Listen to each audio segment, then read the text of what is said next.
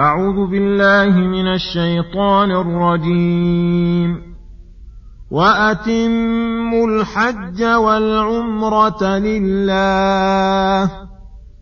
فإن أحصرتم فما استيسر من الهدي ولا تحلقوا رؤوسكم حتى يبلغ الهدي محلة.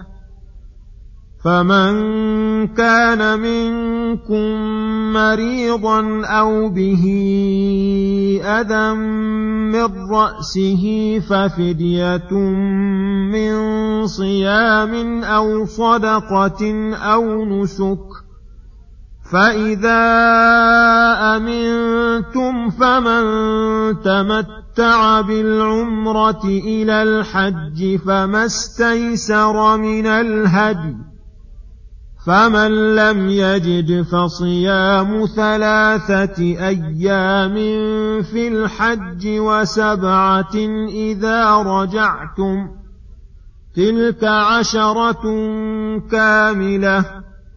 ذلك لمن لم يكن أهله حاضر المسجد الحرام. واتقوا الله واعلموا أن الله شديد العقاب. بسم الله الرحمن الرحيم. السلام عليكم ورحمة الله وبركاته. يقول الله سبحانه وأتموا الحج والعمرة لله. الآية استدلوا بقوله وأتموا الحج والعمرة على أمور. أحدها وجوب الحج والعمرة وفرضيتهما.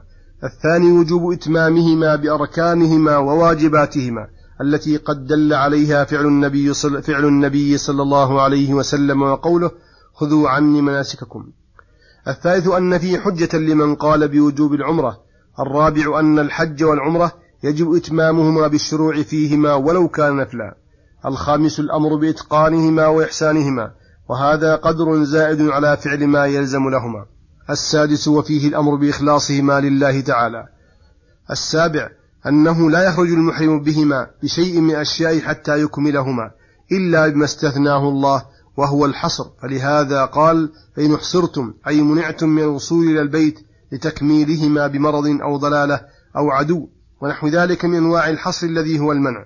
فما استيسر من الهدي أي فاذبحوا ما استيسر من الهدي وهو سبع بدنة أو سبع بقرة أو شاة يذبحها المحصر ويحلق ويحل من إحرامه بسبب الحصر كما فعل النبي صلى الله عليه وسلم وأصحابه لما صده مشركون عام الحديبية فإن لم يجد الهدي فليصم بدله عشرة أيام كما في المتمتع ثم يحل. ثم قال تعالى ولا تحلقوا رؤوسكم حتى يبلغ الهدي محلة وهذا من محظورات إحرام إزالة الشعر بحلق أو غيره. لأن المعنى واحد من الرأس أو من البدن لأن المقصود من ذلك حصول الشعث والمنع من الترفه بإزالته وهو موجود في بقية الشعر. وقاس كثير من العلماء على إزالة الشعر تقليم أظفار بجامع الترفه ويستمر المنع مما ذكر حتى يبلغ الهدي محله وهو يوم النحر. والأفضل أن يكون الحلق بعد النحر كما تدل عليه الآية. يستدل بهذه الآية على أن المتمتع إذا ساق الهدي لم يتحلل من عمرته قبل يوم النحر. فإذا طاف وسعى للعمرة أحرم بالحج ولم يكن له إحلال بسبب سوق الهدي. وإنما منع تبارك وتعالى من ذلك لما فيه من الذل والخضوع لله والانكسار له والتواضع الذي هو عين مصلحة العبد وليس عليه في ذلك من ضرر.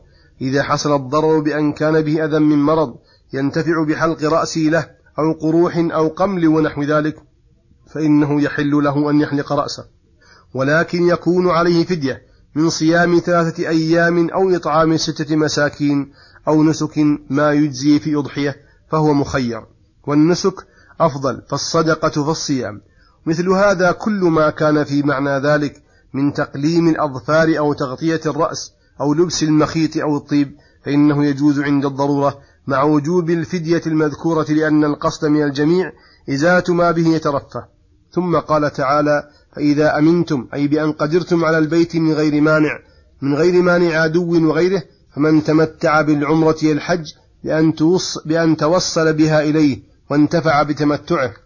بعد الفراغ منها فما استيسر من الهدي أي فعليه ما تيسر من الهدي وهو ما يجزي في أضحية. وهذا دم نسك مقابلة لحصول النسكين له في سفرة واحدة ولإنعام الله عليه بحصول الانتفاع بالمتعة بعد فراغ العمرة وقبل الشروع في الحج ومثلها القران ليحصل ومثلها القران لحصول النسكين له. ويدل مفهوم الآية على أن مفرد للحج ليس عليه يدي ودلت الآية على جواز بل فضيلة المتعة وعلى جواز فعلها في أشهر الحق في أشهر الحج. فمن لم يجد أي الهدي أو ثمنه فصيام ثلاثة أيام في الحج. أول جوازها من حين الإحرام بالعمرة وآخرها ثلاثة أيام بعد النحر. أيام رمي الجمار والمبيت بمنى ولكن أفضل منها أن يصوم السابع والثامن والتاسع. وسبعة إذا رجعتم أي فرغتم من أعمال الحج فيجوز فعلها في مكة وفي الطريق وعند وصوله إلى أهله. ذلك المذكور من وجوب الهدي على المتمتع لمن لم يكن أهله حاضر المسجد الحرام لأن كان عند مسافة قصر فأكثر أو بعيدا عن عرفات فهذا الذي يجب عليه الهدي لحصول النسكين له في سفر واحد. وأما من كان أهله من حاضر المسجد الحرام فليس عليه هدي لعدم الموجب ذلك. واتقوا الله أي في جميع أموركم بامتثال أوامره واجتناب نواهيه. ومن ذلك امتثالكم لهذه المأمورات واجتناب هذه المحظورات المذكورة في هذه الآية. واعلموا أن الله شديد العقاب أي لمن عصاه وهذا هو الموجب للتقوى فإن من خاف عقاب الله انكف عما يوجب العقاب كما أن من رجا ثواب الله عمل لما يوصله إلى الثواب ومن لم يخف العقاب ولم يرجو الثواب اقتحم المحارم وتجرأ على ترك الواجبات وصلى الله وسلم على نبينا محمد وعلى آله وصحبه أجمعين. إلى الحلقة القادمة غدا إن شاء الله. والسلام عليكم ورحمة الله وبركاته.